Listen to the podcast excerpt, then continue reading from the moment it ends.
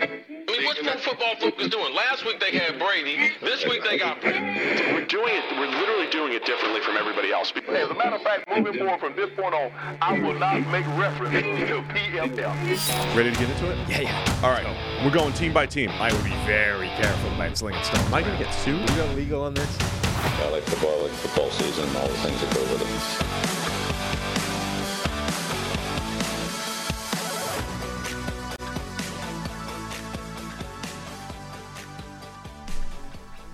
Welcome into the PFF NFL podcast. Steve Pelzola, Sam Monson. We're live ish on YouTube, breaking down the AFC. We're going to fix every AFC team. We should put that in the title just to really You think? hook people. Fixing every AFC team today With an old legend with a legend.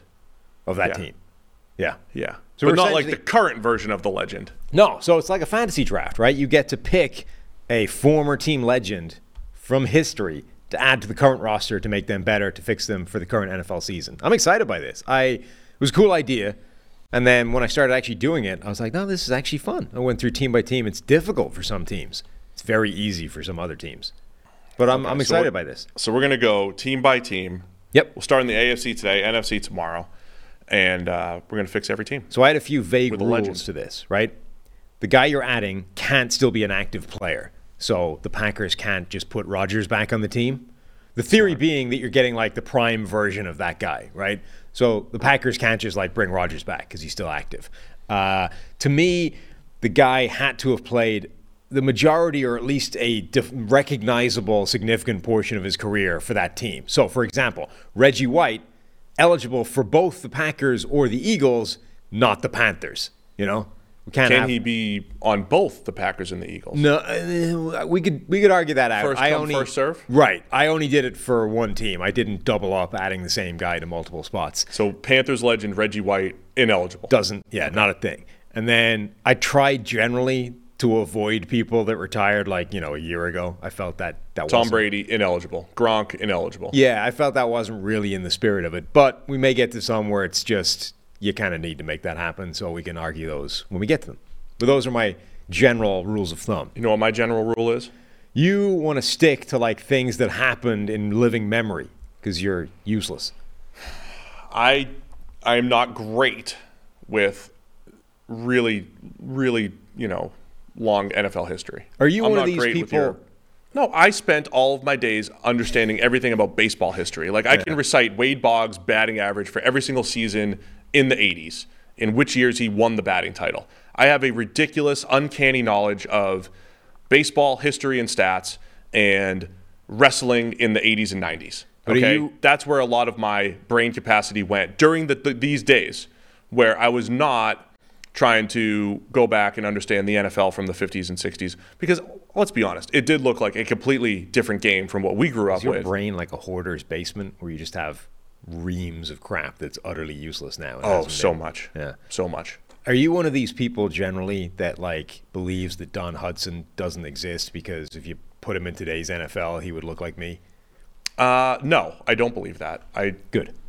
Because But again, I Me. don't because baseball has these same debates. Like Babe Ruth could never play today. It's like, all right, sure, but he probably could. Right. You know, so like I, I don't even uh, let's not even play that game. like to let's me- assume yeah, that well, these that- guys well- that Don Hudson's good.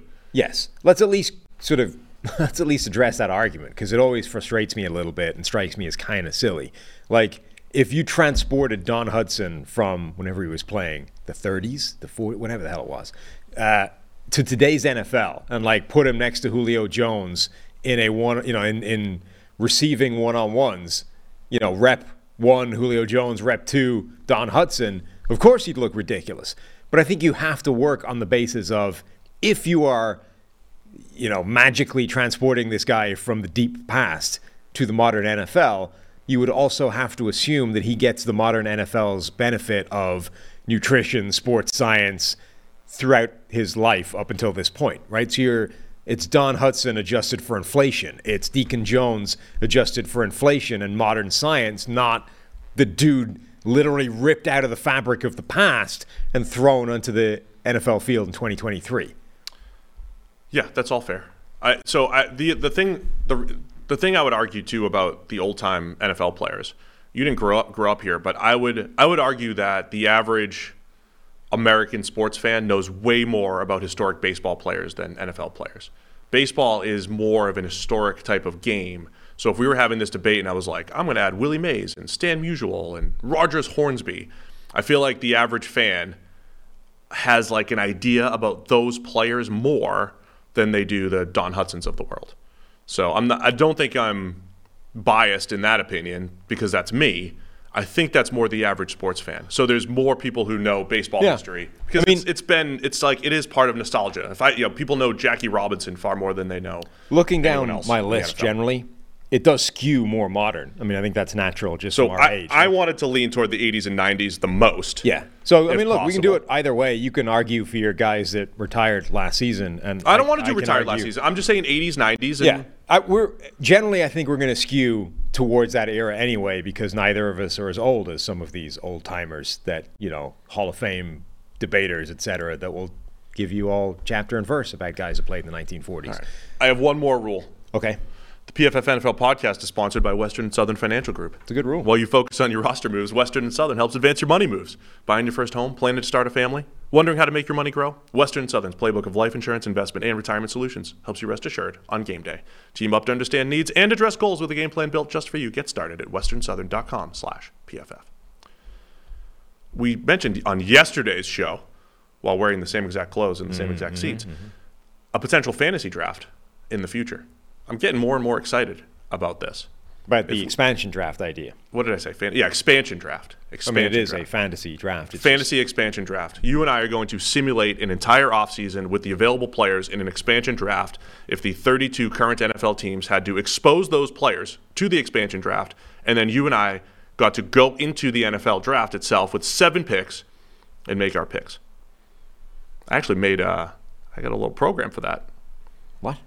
I can uh, I can automate what the draft model, who the draft model would draft at each pick for each team in each draft. So you're actually going to draft along the model. You should do, actually be bound to do that. That should be a think I'm- rule for you. I think I'm going You to. must draft according to the model. And, and according to the, there's some rules around the model. It's not just a it's not just like a linear. It's the best player who was drafted in that round or in that range, best player available in that in that range basically. Because I would take expected draft position into consideration. So yeah, I'm excited about that. So we'll do that at some point in the future. All right, you want to do this? Yeah. AFC. AFC. Let's start. Uh, let's start in the West. Where's my list? Let's start in the West. The West is where you're starting with this. Yeah, because we always start in the East. Okay. So let's start with Denver? Uh, Denver? Is that who's? Denver Broncos. there you go. Let's do it. Okay.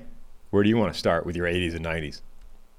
I mean, you're going to give him John Elway, right? You probably are. Yeah. Now, look, there's some other interesting options. I do think, I mean, John Elway was my pick as well. The Denver Broncos could also add Champ Bailey. Champ Bailey next to Patrick Sertan as a cornerback duo. That's pretty feisty. You get behind that. Um, How, how do how do we handle running backs here? I mean, because I'm, you're going to want like Jim Brown and Terrell Davis. there and is one Earl running, Campbell. there is one running back in the entire NFL that I am willing to make an argument for. That's it. So that's Okay. how I'm handling the running back position. Oh, it's the Lions, isn't it? We'll get there. They just drafted the next Barry Sanders, though. So Denver, Champ Bailey next to Patrick Sertan, I think would be pretty fun. Uh, Carl Mecklenburg, just because. You know what his nickname was? Mech.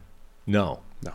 that would be a, a, a reasonable expectation and a solid nickname. But we're not in the realm of solid. We're in the realm of I didn't know this, but this is this is right up there with Bad Moon for one of the best nicknames in NFL history. You know what it was? What? The albino rhino. Albino?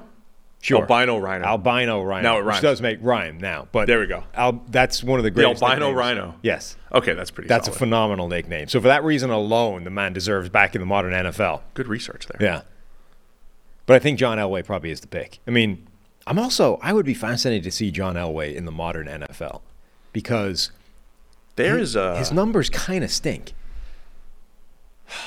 it again. It really is two different games. Yes. So he's a classic example of how hard it is to compare across eras, but it's also difficult to understand how much. So John Elway's numbers via most conventional means kind of stink. All right. I, I'm But gonna- there was I'm gonna- an acknowledgement. I'm going to do some quick. I'm going to do some quick research. knock here yourself in out. ultimate. But there was an acknowledgement basically throughout the man's entire career that he was getting significantly more out of what was there than he had any right to. He was dragging these teams single-handedly to the Super Bowl where they would get owned by the 49ers. Um, but he was doing that consistently. And then he finally got the two payoff rings at the end of his career and got the Super Bowl championships and it was a happy ending and blah, blah, blah. But there's also the, the confounding element of he was also arguably the greatest quarterback prospect to enter the NFL ever. Right? He was the Trevor Lawrence of his time, the Andrew Luck, the guy that like was unquestionably just this elite, perfect quarterback prospect. We know how much that kind of thing lingers in the NFL, like how hard it is to lose that respect or that status of being, you know, an incredibly elite prospect. So, how much of the John Elway so much better than his numbers and his performance suggests is true, and how much of it is just we know or we think that, of John Elway as this perfect quarterback prospect. Therefore, we have to say he's actually way better than his performances were. I think he's one of the, the most difficult quarterbacks in NFL history to like fairly evaluate based off past evidence. uh, the more I watch football, first off, the more I would, I think over time QB wins do matter. I do think that they are, they do get you in the ballpark, right? Um, Elway did. There, there was this element of him carrying those teams. The th- the other part that is really tough to wrap your head around. So he completed 57% of his passes in his career. Um, they it was a completely different game. Seven step dropbacks. Yeah. Not just like once in a while, like every single time. Right, that there was was, the game. no three step game. The three step game showed up with the West Coast offense in the early 80s with the 49ers, and only a handful of teams were running it. So it was like, look, Joe Montana was great and all that stuff, and Steve Young was great.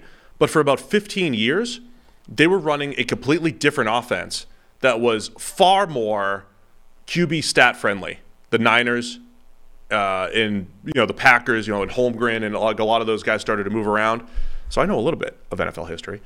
Um, and then you know, as I was watching all the NFL drafts of you know 2000 and 01 and 05 and all that stuff, the buzz for everybody was like, "This is a West Coast offense. This is a West Coast offense. Seattle, West Coast offense. Michael Vick's going to the West Coast offense." It took the league like 15 years to be like, "Oh, well, let's all run the same stuff Montana did," and it didn't work exactly the same. But at the time when the every defense was built to stop the run and stop deep passes, and the Niners are you know hitting everything underneath, it was like okay, co- it's it's just a completely different game. So the quick perspective I wanted to show: seven step drops, take out screens last year in the NFL. Only a handful of quarterbacks completed over 60% of their passes. So that was Matt Ryan, believe it or not, Justin Herbert, Tua, and Matthew Stafford, and Andy Dalton. Josh Allen was at 59% and about 9.7 yards per attempt. Tom Brady's next at um, 59%. So a lot of the NFL quarterbacks today, if you just said seven step drop every time, they're going to have these high 50s, low 60s completion percentages, which is what Elway was for a big chunk of his career. Just one number to just throw it out there and say, you can't just look at Elway's stats and say, well, he wasn't that good. Now there are a contingent of people who compare Elway to to his peers and all that stuff, and the stats aren't they're not great. But I think there was a lot of the Josh Allen to him. Well, there's also a lot of, I mean, Special. some of his peers were were players that were pioneering that West Coast offense with the shorter. Right. like- it's tough to compare him to Montana Right. or you know Steve Young in the early '90s and all. It's tough to compare him to those guys. Yeah. Favre. Um, so yeah, I think Elway was great. So I do have Pro Football references by team, uh, approximate value numbers. To, so I do have some a little bit of a cheat sheet here just to get you some of the best players. You could give him Tom Nalen at center. you want to give him Tom Nalen. I mean, not over Elway. Yeah. But I would take Elway over Russell Wilson, I guess. Yeah. I mean, Wilson, I don't think qualifies All right, we're spending a lot of time for on the multiple reasons. Anyway, Kansas City, Kansas City Chiefs. Who Yeah. you got? Derek Thomas is the answer. Yeah. There, you could make a case for a guy like Bobby Bell, but Derek Thomas is one of the best pass rushers in NFL history. I think would be better in today's NFL than he was in, in his NFL.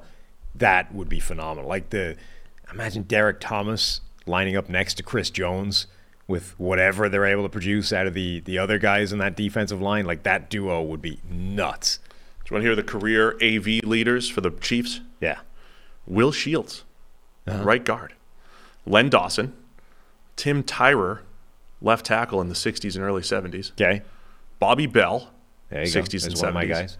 And Derek Thomas, followed by Buck Buchanan, who you did grade and was a legend. Based off Super that Bowl one game, Super Bowl one, Buck Buchanan is massively overrated.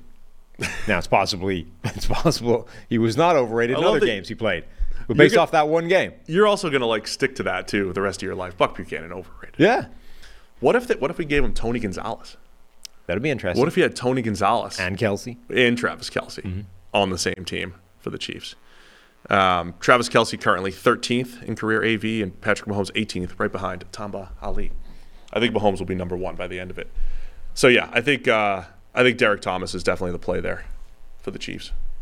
I agree. Um, you could potentially they had you know other Willie uh, Lanier at linebacker would be an interesting guy to add to them. Any of the offensive linemen that you talked about, Will Shields, there, there's guys you could add, but I think Derek Thomas is the absolute answer there. All right, let's go Raiders. Raiders is tough. Um, you could go in a bunch of different directions there. I gave them Gene Upshaw, former offensive guard, uh, way back in the day before he became NFLPA president, right, or whatever the top gig is there, what it's called. See that this is why. I mean, tell me about Gene Upshaw, Upshaw's game. Gene Upshaw was fascinating. That guy, so for a couple of ye- Gene Upshaw like broke his thumb or something, uh, had to so played with a cast, had his whole arm put in a cast, you know, the the hand and then the thumb, so it was like a little L shape of cast, and he we would get the the hook, would get the L, and he would like jab people under the, the helmet, get them in the neck with the hook, right? And then it suddenly dawned on officials that he'd been wearing a cast for like a year and a half. They were like, hang on, you broke your thumb like back two years ago. You can't possibly still need a cast for this. And they basically they made him take it off. But he'd been for a couple of years using this thing as a weapon. They're like, so I'm all on 70s board. football was now I don't pretty know if that special. works in today's NFL. Maybe that maybe but that's the kind of nasty streak I want in offensive. Gene lineman. Upshaw with a cast. Gene Upshaw with a nasty streak to my offensive line. So I was thinking Howie Long, and I was also thinking Charles Woodson. Howie Long was on my list. Woodson wasn't though. I had Scrabble on there. Namdi Asamoah. No, I think I would take Woodson. I mean, in this division where I don't think they have great corners, I would get. I mean, I mean, I don't think Domdy was as good as Woodson. Now, in his prime. here's a question. Bo Jackson.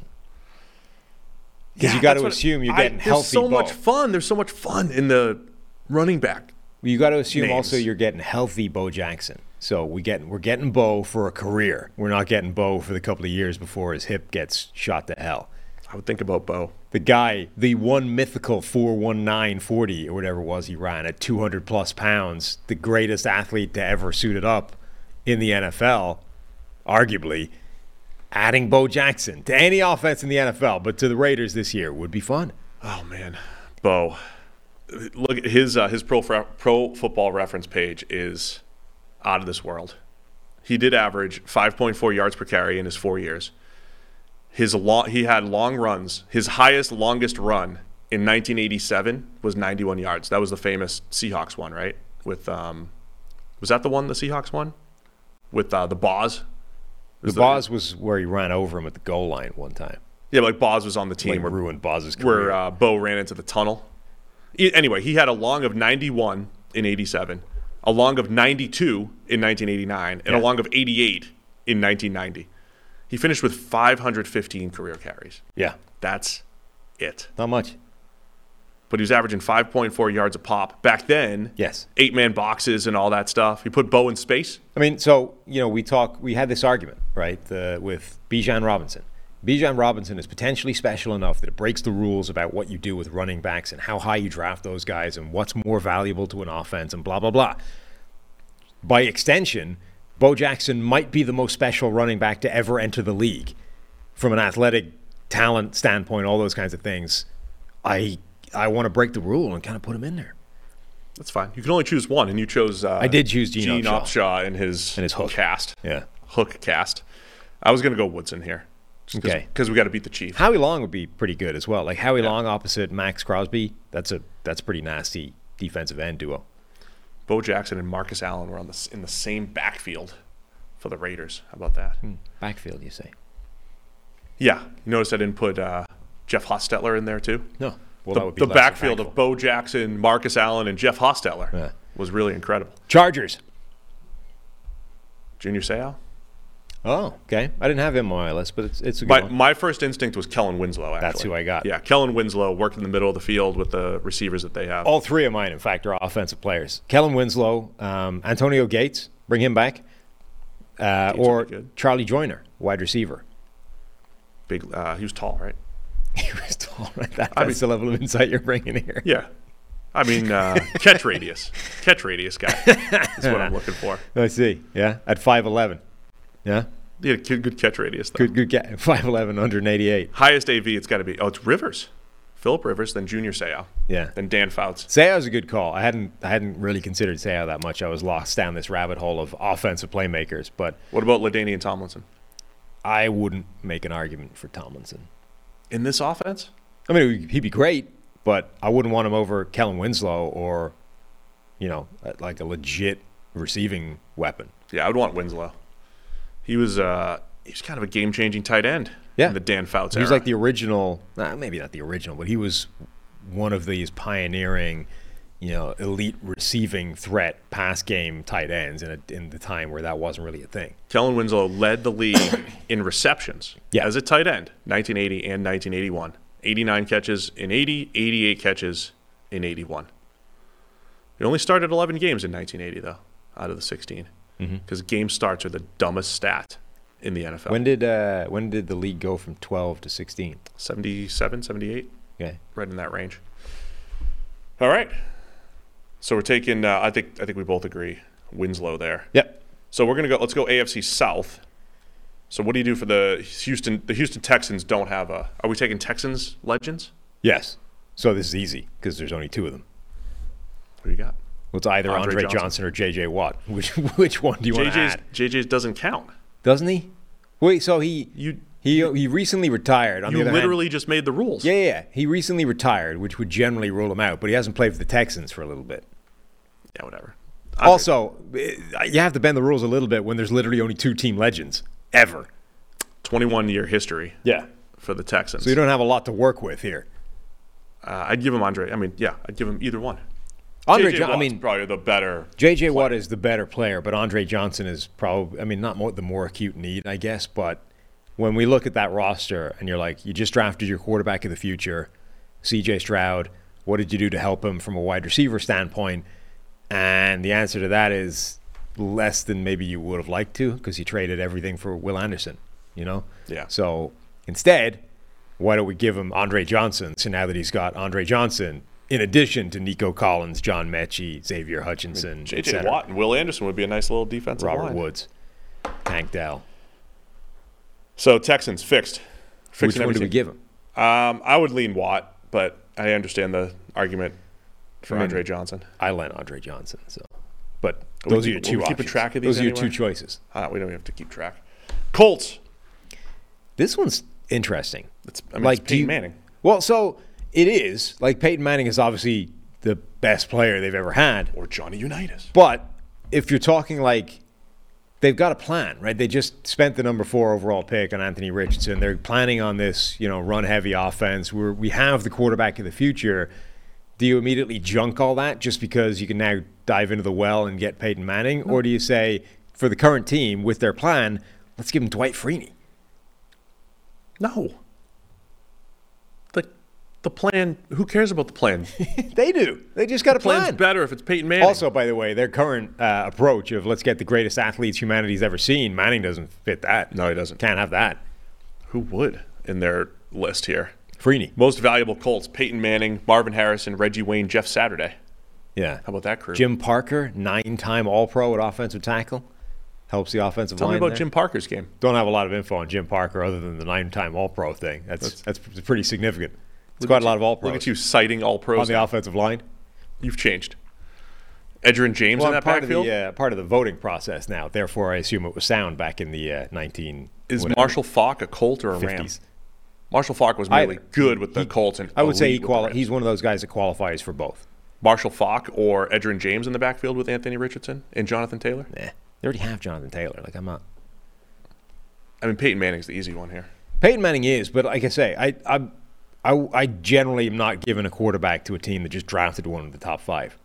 So this is happening post draft. Yes. And well, Yeah, it was Dwight in my Freeney would head be when I did it. Dwight Freeney would be fun. You finally have that elite pass rusher that they've been chasing. Jim uh, Parker, also part of the 1950s All Decade Team, the NFL 75th anniversary team, and the 100th anniversary team. Well, the the uh, the resume is impeccable. That's what I'm saying. Can't argue with that. All right. also, a Outland Trophy winner It's time for my specialty here. and a unanimous All American in 1956. I would still give him Peyton Manning, but yeah, if you want to give him Dwight Freeney, go for it. Uh, my specialty here: the Jacksonville Jaguars. yes. So there's one Mark name. Brunell. What? Can't give him Mark Brunell. How many playoff wins does Trevor Lawrence have? How many AFC championships has he gone to? Mark Brunell, man. Jimmy Smith. Mark is Uh, the Brunell. Look at answer. how many how many uh, AV points or whatever, however you say this stat. Yeah. What's Trevor Lawrence's AV? Not as high as Brunell's. Yeah. Jimmy Smith is the answer. Jimmy Smith is the answer. The only viable answer. Who would come? What are your alternatives? Give me some more names. Tony Baselli. Okay. So Baselli only had basically like a six-year career. Yeah. 95 to 01 So you would see, okay, for well, the if Jags. you- and he if was, you I think work he was on- hurt in oh-, 01. If we work on healthy Baselli, Yeah, healthy Tony Baselli could Yeah. Mm-hmm. come in and take Cam Robinson's spot at left tackle. Jimmy Smith, yes. um, it was him and Keenan McCardle for years. It was kind of like uh, Stephon Diggs and Adam Thielen or whatever one-two punch you want to say. Where it, there was points where it looked like, you know, either one could be better, and then Jimmy Smith just kind of like took off. And Jimmy Smith found out, or we found out he was kind of QB proof too. When rookie Byron Leftwich was kind of finding his way, Jimmy Smith was still producing for a few years with the young Byron Leftwich. Jimmy Smith is as good as Marvin Harrison.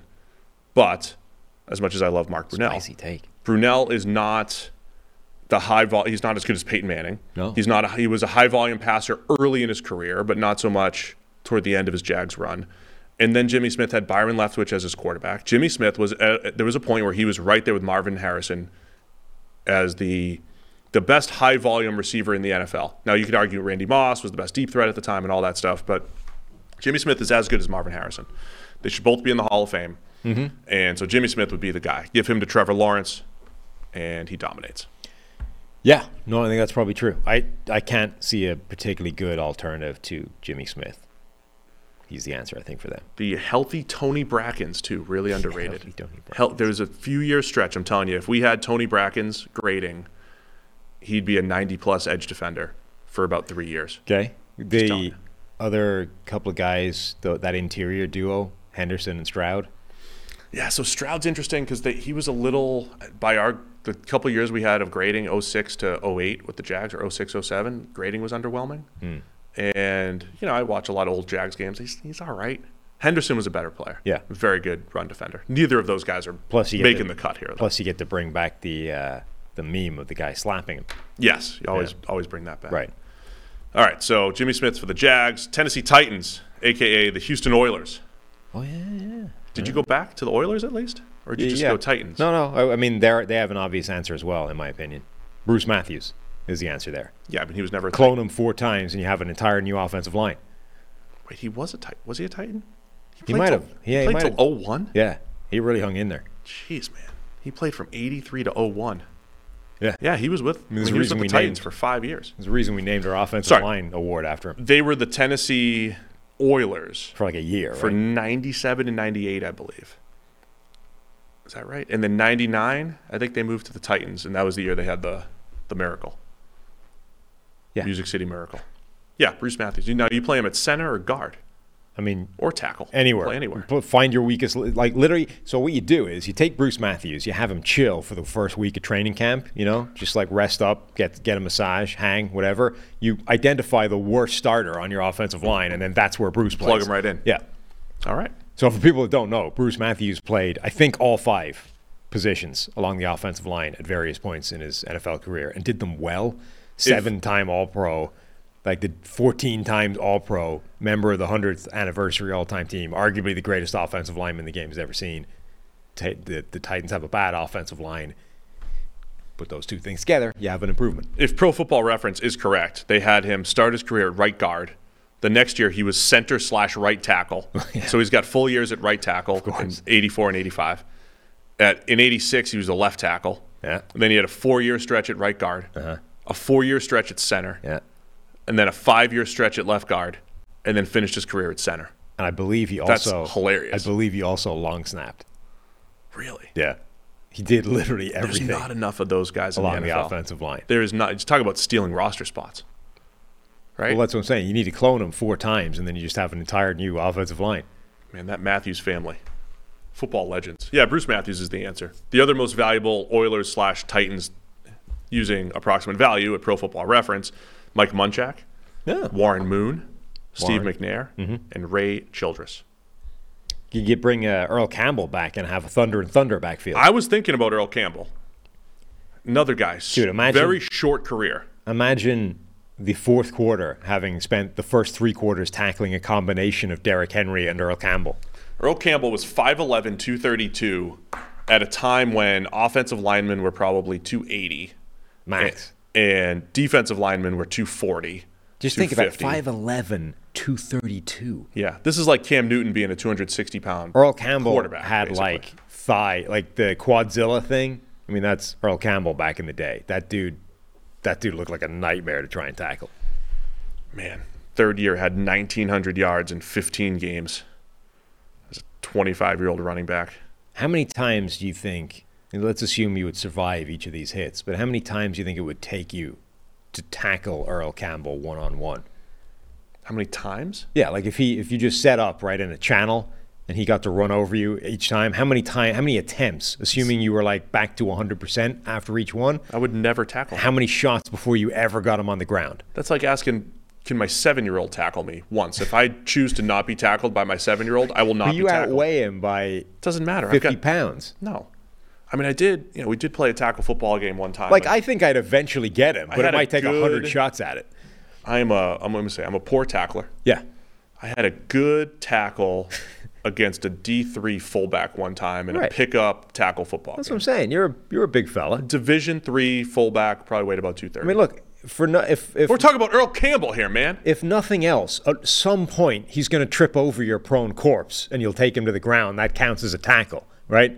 So you're going to get him eventually. Question is, how long would it take? I would never tackle Earl Campbell. Never. Yeah, okay, fine. That's my all right. that's my final answer. All right, AFC North. Let's go uh, Baltimore Ravens. Okay. Now, I did not give them They're not- former Baltimore Colts players, or in they're fact, not the former Colts. They're the Cleveland, Cleveland Browns. Browns franchise. My interest in the Baltimore Ravens started with the relocation and the the origin of the Baltimore this Ravens. starts from this is ser- since 1996. Yes. Ravens. Which, only. to be fair, still gives them an absolute crapload of really good players that they could use right now. So it's not like you need to dive back into the Browns or Colts days. Now, how does uh, Pro Football Reference handle the Ravens? Okay, yeah, they're they're only going with the Ravens since 6 Hmm. I mean, uh, 96. 96. So Oh Right. Ray Lewis Ray Lewis. Huh. is the obvious answer. You didn't go Ray Lewis? no. Ed Reed. Ed Reed is Yeah, the yeah, obvious yeah, yeah. answer. You're a big Ed Reed guy. Ed Reed. And I think I would be more interested in giving them Chris McAllister than Ray Lewis. Oh, you're a positional value guy. I mean, not exclusively, but I think it, when you pair positional value, how good Chris McAllister was, how good he would be in today's NFL, I, I think all that points you in that direction more than Ray Lewis. Interesting franchise. I mean, they uh, no Jarrett Johnson on the list. No Jarrett Johnson. Jarrett Johnson was one of those. You know, I, I don't even know what his sack totals were, but one of those guys that early PFF identified as like, hey, this guy's a little better than you think. Yeah. against the run, a rushing hard the edge.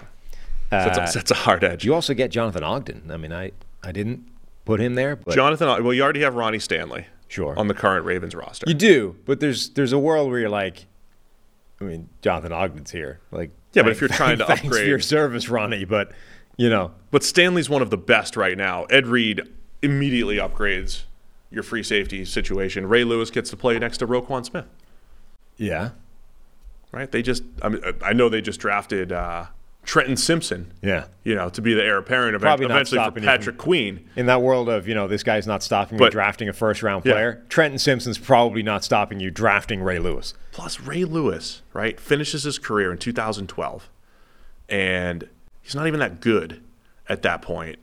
He's barely playing, and he's just like, guys, I'm retiring. Win a Super Bowl for me. And he thought it was going to work. He's Yeah. a little self-centered. He, he does he revolves a lot of his speeches around Ray Lewis. That's what Ray Lewis does. Yeah. You know, and, and that should never work. And then it worked. Yeah. Like his his speech willed Joe Flacco from almost getting benched halfway through the season to going on one of the best Super Bowl runs of all time. I want Ray Lewis on my team. Okay. Yeah, I mean, you know, you can't argue with being a good uh, locker room presence. Yeah, locker room guy. Plus, you've got to get back in his good books, having you know made some vaguely disparaging remarks about him on So yeah, intros and things. so I'm absolutely going with with the Ray Lewis there. Gotcha. All right. Cincinnati Bengals. Uh, this one was fascinating. You can go in a bunch of different directions with the Bengals. Um, I mean, Geno Atkins being put back on this team now would be pretty fascinating, given how good he was in his prime. Willie Anderson solves your right tackle problem with arguably the greatest right tackle of all time. Ken Riley as a cornerback option. Bobby Williams, one of the best guards during his time. I think you go to a lot of places with uh, with Cincinnati. Obviously, by the way, we're assuming you would take Chris Collinsworth, but he's ineligible through being, you know, it's a conflict of interest. Yeah, Chris Collinsworth. I, I would definitely take Chris. Right. Elite deep threat, a wide receiver. When it uh, career approximate value for the Bengals, number 21 is Carson Palmer. Number 22 is Chris Collinsworth. Career approximate value. Bengals history. Yeah. Um, you didn't even mention the great Anthony Munoz. I didn't. I, I, I mean, I don't care. Just take Orlando Brown, flip him back to the right side. He doesn't want to play right side. Don't care. He very doesn't want to play right side. He's very insistent about that. It's a very simple conversation. I'm going to go to Orlando Brown, look him eye to eye, because I can do that, That's true. He could. and tell him we're bringing Anthony Munoz back. But the why- 1985 version. But why don't you avoid the headache and simply take Willie Anderson and let everybody stay where they're happy? look, I like Willie. You know, he was in studio Yeah. during this offseason. He's, he's, he's another, he's a big man. Yeah. Great guy. He's not Anthony Munoz. We know that. Do we? No, What we if he's- don't. What if he's right sided Anthony Muzo- Munoz? He might not be. I don't know. We don't have the grades. That's what I'm saying. We have a couple grades of Willie Anderson, a couple years of grades. They were he very was great. good. They were very good. so you could take. I mean, I saw Munoz getting whooped by Bruce Smith in some of those 88 games. all right. Games in 88. But Munoz has better reputation. You cited all pros. Cite the all pros. You've been doing that for everyone else. Well, he gets screwed by all pros because the league didn't know what they were doing with right tackle, left tackle. I'm talking about Munoz. One, two, Yeah, yeah, but three, Willie. four, five, six, seven, eight, ten all pros. But for Willie Munoz. Anderson gets hosed when you just look at all pros because the league just gave them all like the don't left care. tackles. Munoz has seven catches in his career, four touchdowns. Right. So red zone weapon for Joe Burrow. Uh Uh-huh. huh. Going Anthony Munoz. Willie, despite playing right tackle, has four first or second team all pros. Okay, Oh, he got screwed. 'cause That's they- ridiculous. uh, our founder Neil. Um, so we were we were helping Willie Anderson with this Hall of Fame case, just putting some some data together for him. And Neil's research came up that when he looked at right tackle All Pros, it was all based off record. Yeah. Uh, who was the guy for the Bear? The 01, the Bears go 12 and four, and whoever their right tackle was got All Pro for like the only time in his career. I forget who it was. So yeah, uh, Willie Anderson did probably get screwed. Uh huh. I'm still going Munoz. Kicking kicking Orlando Brown over to the right side. I mean, that's just that's just asking. Geno for- Atkins is interesting though. That's for just this. asking for an this unhappy team. locker room. And I'm not doing that. Munoz over Whitworth though, right? Or are you like, no, no, who knows? I mean, I don't know, but Maybe I Whitworth probably better. would default to Munoz over Whitworth. The league's not that dumb. All right. Also, by the way- Cleveland Browns in their entire history. Like, imagine a world where Whitworth plays guard like he was supposed to. That's a good point. Then you Where are shore we up going, that sorry? offensive line. Cleveland, Cleveland. Browns. I added Joe Thomas back to this roster. It's the weakest spot on that offensive line. You add maybe the best left tackle of all time to that. That's that's a pretty good upgrade. Uh, I think you can make a case for Paul Warf- Paul Warfield, the wide receiver, or Clay Matthews Jr. Clay Matthews Jr. by approximate value is the most valuable Brown of all time. sack artist. Would you go Jim Brown? No, You already have Nick Chubb. correct. I mean, Jim Brown could be that much better than Nick Chubb, just like you said, Jonathan Ogden versus Ronnie Stanley. Same I argument. can imagine a world where Jim Brown is not any better than Nick Chubb. He was just playing in a day where offensive linemen weigh 230 pounds.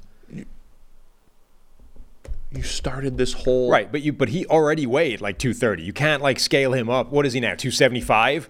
Like that doesn't. He was already a super freak just back in the 1960s. Christian Okoye size. Yeah, so th- I don't think that works. I don't think you can say, all right, with the benefit of modern sports nutrition and, med- and medicine and all those things, Jim Brown is now a 275 pound dude that runs a 4240 and is therefore unstoppable. Yet, I mean, there's got to be a limit to it, right? I don't know, man. Or uh, like, because if that's our argument that s- scaled up proportional to everybody else, he's now like he's now a, an uh, like an unstoppable superhuman. Then okay, I'm just posing the question, Jim Brown. Like- you want to adjust Don Hudson for for uh, era? I mean, Jim Brown was faster than everybody too, right? And and bigger and stronger than everybody. yeah, but So the speed would translate. I mean, he was Bo Jackson. Uh, You were making this Bo Jackson. I don't call. think He's- he was he's Bo, Jackson. I don't think he was Bo Jackson from an ath- like from an athleticism standpoint. I think he was Bo Jackson from a size standpoint, and that was a bigger deal back when he played. Gotta apologize. I'm not completely familiar with this game, other than some highlights. Got it. I don't know. I- I- Joe Thomas is fair though. To me, I just don't Replace I- Jedrick Wills with Joe Thomas right now. Like I think Jim Brown was a great running back, but I think a lot of what he did was built off simply being way bigger than a lot of people trying to stop him. And I don't know that you can translate that. Plus, Right. as I say, we already have Nick Chubb, whereas our left tackle is Jedrick Wills, and I can upgrade him with Joe Thomas. Sold. All right. The rich history of the Pittsburgh Steelers. Who you pulling from the Steelers? This is why you got to go back further than the 1980s because you want Mean Joe Green. Mean Joe Green, huh? Yeah, The s- the fourth most valuable Steeler of all time. an absolute one-man wrecking crew on the inside, albeit on an amazing steel curtain defensive line. So I was thinking. So that's great. Um, the most valuable Steelers of all time. Also, Ben- by the way, phenomenal nickname. Um, um, nicknames are going to be big Mean? in my. What? Yeah, mean. Just mean. but All together. Mean Joe. You got to like Mean Joe Green. Just rolls off the tongue. You got to add a Mean Joe Green to your roster whenever you got the opportunity to. was he the best player on the Steel Curtain? Yes. Ben Roethlisberger, Mike Webster, the center, Jack Ham, Mean Joe Green, Terry Bradshaw. They've got a lot of like a lot of defensive players would be interesting. Jack Ham would Jack be pretty Ham, Jack fascinating. Lambert. Right. Either of those guys would be pretty intriguing. Troy Polamalu Troy Polamalu. next to Minka. So I was going to suggest the two centers, right? They, they had this run of Mike Webster Yep. and rolled right into Dermani Dawson. And we don't have grades on either of them, but by all accounts, Mike Webster was like the dude at center in the 70s and 80s. Uh, he retires in 1988. Dermani Dawson takes over in 88. He goes till 2000. I think they are the reason why everybody thought Marquise Pouncey was a Yeah. you know, future Hall of Famer for the Steelers because that's just what the Steelers do at center. So I was going to say plug one of those guys into the Steelers offensive line today. The other argument I think that would have a really good one is Mel Blunt at cornerback. Oh, that'd be great. Mel Blunt was so dominated they literally changed the game because he was just bullying receivers. Like they they created this rule essentially. 11 interceptions in 1975. Right. The Mel Blunt rule Yeah. was effectively what he created. Like he was so dominant physically that they had to scale back the level of contact the DBs were allowed to have on receivers. He was a defensive player of the year in 1975, led the NFL that year. That was the interceptions year. Uh, member of the all decade team, the 75th and the 100th anniversary team, and a whole bunch of other crap. Like, arguably the greatest corner ever. Um, I'm good with I'm good with uh, Mean Joe Green as the option here. okay. But I was considering the centers, Mel Blunt. That'd be I don't think I would add a center. I would be Mean Joe Green. I would think a lot about Mel Blunt and then one of those freaky defensive players, whether it's Palomalu or one of the linebackers, Lambert or Ham. All right, let's go to the Buffalo Bills. Going through the AFC East now. Yeah. So this one I thought was tough enough. I think you go a bunch of different directions. It's got to be Bruce Smith. Yeah, Bruce Smith was where I settled on. What does he play in today's so today's NFL and that defense specifically? What is his alignment and how do you deploy him? I think he's what Aaron Donald is doing. Really? I think he's a three that lines up as a five and an edge when you want him to.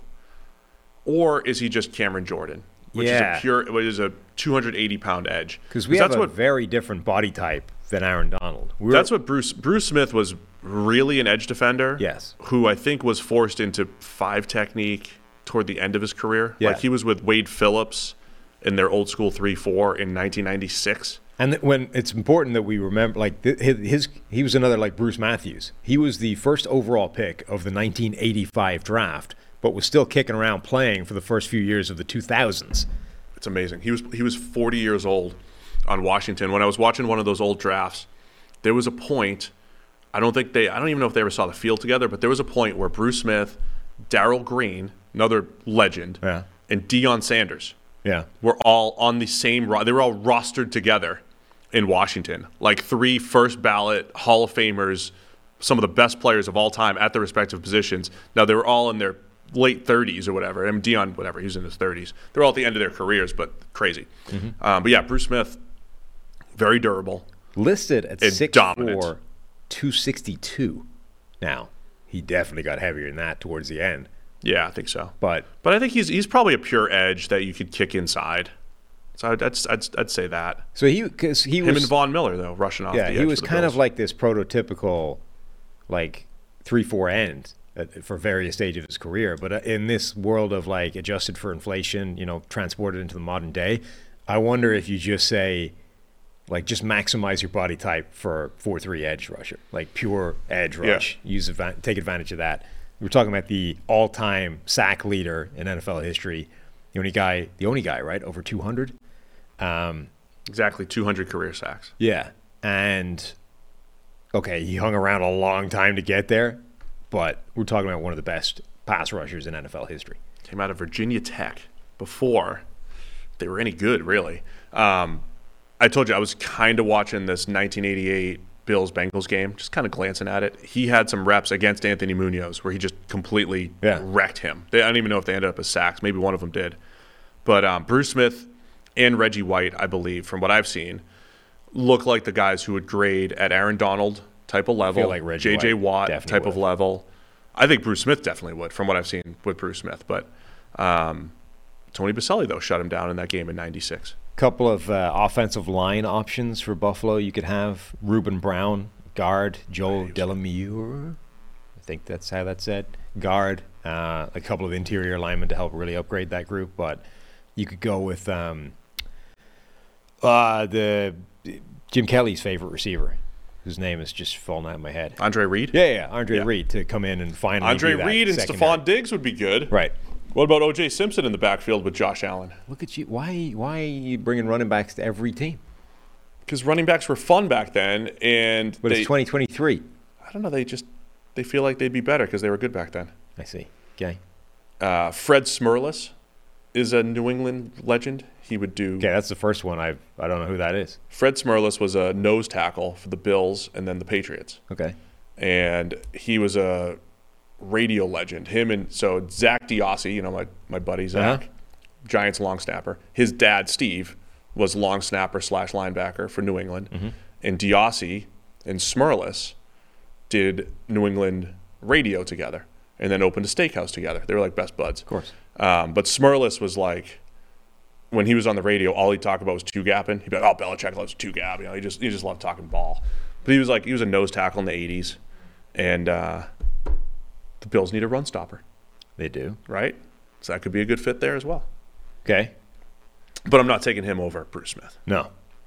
All right, uh, Dolphins are up next. Oh, this one's obvious. I think. It's Marino. Well, yeah, Yeah. yeah, Dan Marino. I want a, a lot like Elway. Tuanon might be after you here. I want Dan Marino in the modern NFL. I just want that data point. I want to see how that works.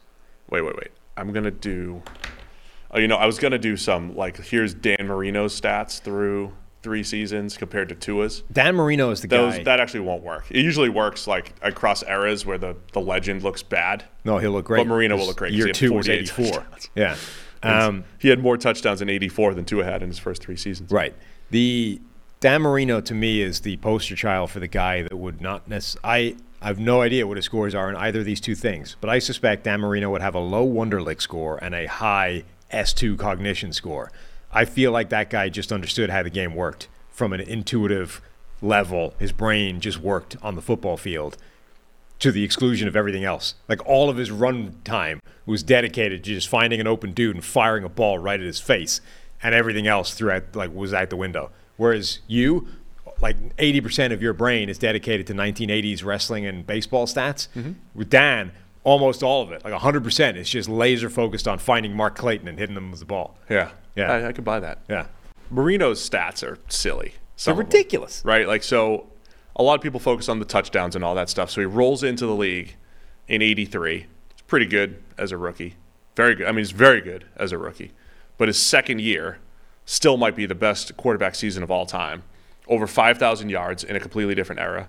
48 touchdowns, completely different era. I mean, that thing yeah, stood for a while. Just, just taking that those two beats there, right? Yeah. Five thousand yards and forty-eight touchdowns. Those are crazy numbers now. To do that in 1984, when the I mean, it's a different game going back to 2007. 1984 is a whole other world, and he's carving teams up for almost for for five thousand yards and almost fifty touchdowns. Yeah, his and, and he averaged nine yards per attempt that year. Yeah. nine. And he played every game. Miami goes fourteen and two. They lose in the Super Bowl to San Francisco. That's the biggest The two greatest athletes. challenge. There is Marino getting over that hump. the in two playoffs. greatest outlier seasons of all time are that year and the year Joe Namath went over 4,000 yards, which is still the only time a New York Jets quarterback has done that That is actually in the crazy. 60s. The other thing I wanted to highlight about Marino, though, the more again, the more we we kind of knew this intuitively, but we studied it more, and it's like, man, the quarterback, like, it's not about the offensive line when it comes to sack rate and all that Right. stuff. Marino led the league in sack rate his first seven years in the league, As in the lowest. the lowest. Yes, the lowest sack rate. The craziest number. He had how many games? It was like 19 games or something where he didn't get sacked in a row. He was sacked only six times in 1988 Yeah. in a world where there are seven step drops all the time, six times, and he played all 16 games. Now they went six and 10 or whatever, but he threw for over 4,000 yards and lost only 31 yards on six sacks that particular season. That is nuts. The only interesting, or the only thing that would give me pause for concern, and it's still like you'd have to take this risk, is Dan Marino played effectively before the era of disguise coverages and deliberate bait and switch moves by a defense. Like he got out of the league right as Dick LeBeau's Blitzberg type of defense was coming around to being a big thing. And I read a very compelling argument at- at one stage that I think there was a brief crossover and he played them a couple of times, maybe. You know, the way Russell Wilson played that Brandon Staley defense and just kept pitching the ball to DBs. He couldn't handle the idea that they were taking away the one thing he wanted to do. But you just said he was Mr. S2 cognition. No, I know, but that was but in a world where everybody like you see thing, it stays the same. You know, you see the thing, it stays the same. You just find the open guy, you hit him. Um, I read a very compelling argument or article at one point that was basically arguing that Dan Marino, in a world of zone blitzes and disguise coverages and showing you one thing pre snap and another thing post snap, might have struggled quite a bit, and we never got to see that because he basically bounced from the league at right right about the time that was becoming a thing. So there's definitely a possibility that in today's NFL, as much as everyone's like, "Ah, Dan Marino would throw seven thousand yards and 50, you know a million touchdowns," might not have happened because maybe he actually looks at disguise coverages and just starts throwing the ball to linebackers all the time. I don't know. Yeah. I'm just saying it, it's possible. Marino was pretty special Yes. overall. Release and Right. arm talent and sack avoidance and all that fun stuff. Maybe he would avoid sacks, or he wouldn't avoid sacks as well. His sack rates did go way up as he got older. Right. Durability was hurt, movement skills weren't as good, and maybe, you know, zone blitz. Got to mention Dwight Stevenson, named the, uh, award. the- yeah, the guy that named the award is named after him. Yeah, Bring him in at center. Connor Williams moves to left guard. We're solving some problems there for Tua. Uh-huh. That's what I'm saying. A better problem to solve, though, is Dan Marino. Yes, even Over with to- the potential yeah. risk that he can't handle zone blitz, fire zone. Dan Marino's just. "Uh." I don't know. Who, who knows? Two more teams. New England Patriots. New England Patriots. Who are you bringing in? So I'm looking at the most valuable Patriots of all time. I'm surprised, like the the Peyton era Colts. It's uh, the Colts. It's all Peyton and his friends. Yeah. The most valuable Patriots of all time only include, of course, Brady, but Logan Mankins, Matt Light, and Vince Wilfork are the only Really? Brady era Patriots in this. Just using AV, Yeah. most valuable. Matt And- Light. yeah. I mean, the way AV works is a little silly because it's it's basically like, Brady did nobody you used play it. tackle on a team that was good? And so Tom Brady's the biggest driver for the Patriots being good on offense. So the fact that Matt Light was his left tackle, he gets like a ton of credit for that. That's just how it goes. They're not like grading these players or anything. It's just were you on the field when teams were good? So that's why Matt Light, because he played ten years at tackle. Okay. But um, where would you go here? Uh, so I didn't want to give them Brady. I Yeah, you felt can't like- play. You can't do Brady. That's not in the Yeah, rules. I felt like that was against the rules, or at least close enough to it that I, I didn't want to do that. Um, I thought Gronk might be eligible just because he's, you know, he's a little closer. Now let's have more fun. Okay. Um, John Hanna, I think you could bring to the table. Yep. Former guard, uh, offensive legend. You ever see pictures of John Hanna? That guy was jacked Yeah. back in the day. I don't know what the uh, the testing rules were like in terms of you know, hey, pee in a cup, random test. In the seventies and eighties. Right. I don't know how good they were back then. Um, I would. I'd- I'd be vaguely surprised if if John Hanna was regularly passing some advanced medical screening, but who knows? Um, all I'm saying is the dude was jacked out of his mind, and I think would still absolutely crush NFL defensive linemen. I think Randy Moss is eligible. Didn't wasn't there that long, but only there dude, the four years he years, had, basically. right? But one of them included a 23 touchdown season. Yeah, true. Yeah, so I felt like Moss was at least eligible uh, and worth discussing, but I ended up settling on John Hanna. I was going to suggest Andre Tippett. Oh, good. Now, one. not necessarily because the Patriots need pass rushers or anything, but you know, Tippett was like your old school 3-4 rush backer, Right. had 18 and a half sacks one year, 16 and a half sacks a different year. Yep. Sacks are overrated, but they could tell the story if we don't have PFF data. Um, so yeah, Tippett pretty solid tenure. Like when I was growing up, he was the dude in New England Mm-hmm. during a lot of their bad years as well. Um, Stanley Morgan was a really good receiver for a while. He's no Randy Moss, but it is interesting. Like guys like Teddy Bruschi and Willie McGinnis and Richard Seymour, they're all top twenty most Seymour. valuable. Seymour's a good name. Patriots? I hadn't, Yeah. I hadn't considered him. Seymour is a good call. But uh, yeah, Hannah at guard might take Cole Strange's spot though. Yes, I would think so. All right, New York Jets. Where are you going? New York Jets. Can't take Namath over uh, Aaron Rodgers now. No, no, wouldn't wouldn't do it. Though I do think that him throwing for four thousand yards in whatever it was the early '60s is nuts. Um, The m- most valuable Jets of all time: Don Maynard, yeah, Larry Grantham, Maynard's an option. Mo Lewis. What He's also the most valuable Patriot of all time. He injured Drew Bledsoe. he did. To is that open the door why for Tom Brady. Is that why? Like they're giving him credit for that? He gets ten years worth of AV. Yeah, for- he should get all, all of his AV goes to all Brady's 282 AV go to counts uh, to Mo Lewis for goes to Mo starting Lewis. that. Um, Joe Namath and then Winston Hill. okay, so the two names I had that are not you didn't look at either of them, I don't think. Mark Gastineau on the defensive line, just load up. Let's keep going. Let's see how many freak shows we can get on that defensive line for the Jets, and then Darrell Revis. I mean, dude, Revis and Sauce. I mean, is sorry, the answer. sorry, Yeah, DJ, Revis is the answer. you're a good player in your own right, but Darrell Revis just became available. We're we're forming the greatest cornerback tandem of all time over here. I have to say the I I forget when our friend Mike Mike Tannenbaum got there. There was a lot of there was a lot of team building things that the Jets did. I thought that were good when they were trying to they went to back to back AFC championships and Yeah. they were trying to challenge the Patriots. But they were for a Rex Ryan defense that relied on corners. They had Darrell Revis and Antonio Cromartie at Yeah. one point, right? When you talk like Cromartie, like Sauce Gardner probably ends up being better than Cromartie, but Cromartie is a great ball hawk type of corner to play opposite Revis, who you'd like to avoid. And then they loaded up at receiver with Braylon Edwards and Santonio Holmes. They did some really good things. They just had Mark Sanchez at quarterback. But the Jets kind of built the team the way we would, I think, on the perimeter, being really, really strong. And uh, yeah, Revis is the answer here. Yes. He's out of his mind. Good. I mean that again, just that 2009 season from Darrell Reeves, ironically didn't win Defensive Player of the Year that year. That's the greatest coverage season we've seen from any player anywhere ever. All right. I- I think once a year we need to read what those what that year was. He gave up a pass rating in the 30s. He gave up a completion rate, I think, in the 30s, and he did it shutting down like a list of really good wide receivers week after week. Darrell Revis, 2009. It was 09, right? Yeah, where am I here? Give me the 09 season. Yes, not every team. We, we have to remind people, not every team actually plays matchups. Revis did, and in that year he was like Randy Moss, Steve Smith, right. And track- Andre Johnson, and tracked them, tracked them everywhere, including into the slot. and he was playing man coverage. Yep. And when you play man coverage, you usually can get pass breakups. You usually can't get interceptions. And so he had two interceptions in the playoffs as well. So he finished with eight. But his entire season passer rating, including the playoffs, was 29.1 when it was man coverage against the very best receivers in the NFL. He gave up just 38% of the passes into his coverage to be completed. 38%. And this wasn't, remember, it's, again, at the same time, Namdi Asamoah was in the league playing just right corner and being avoided.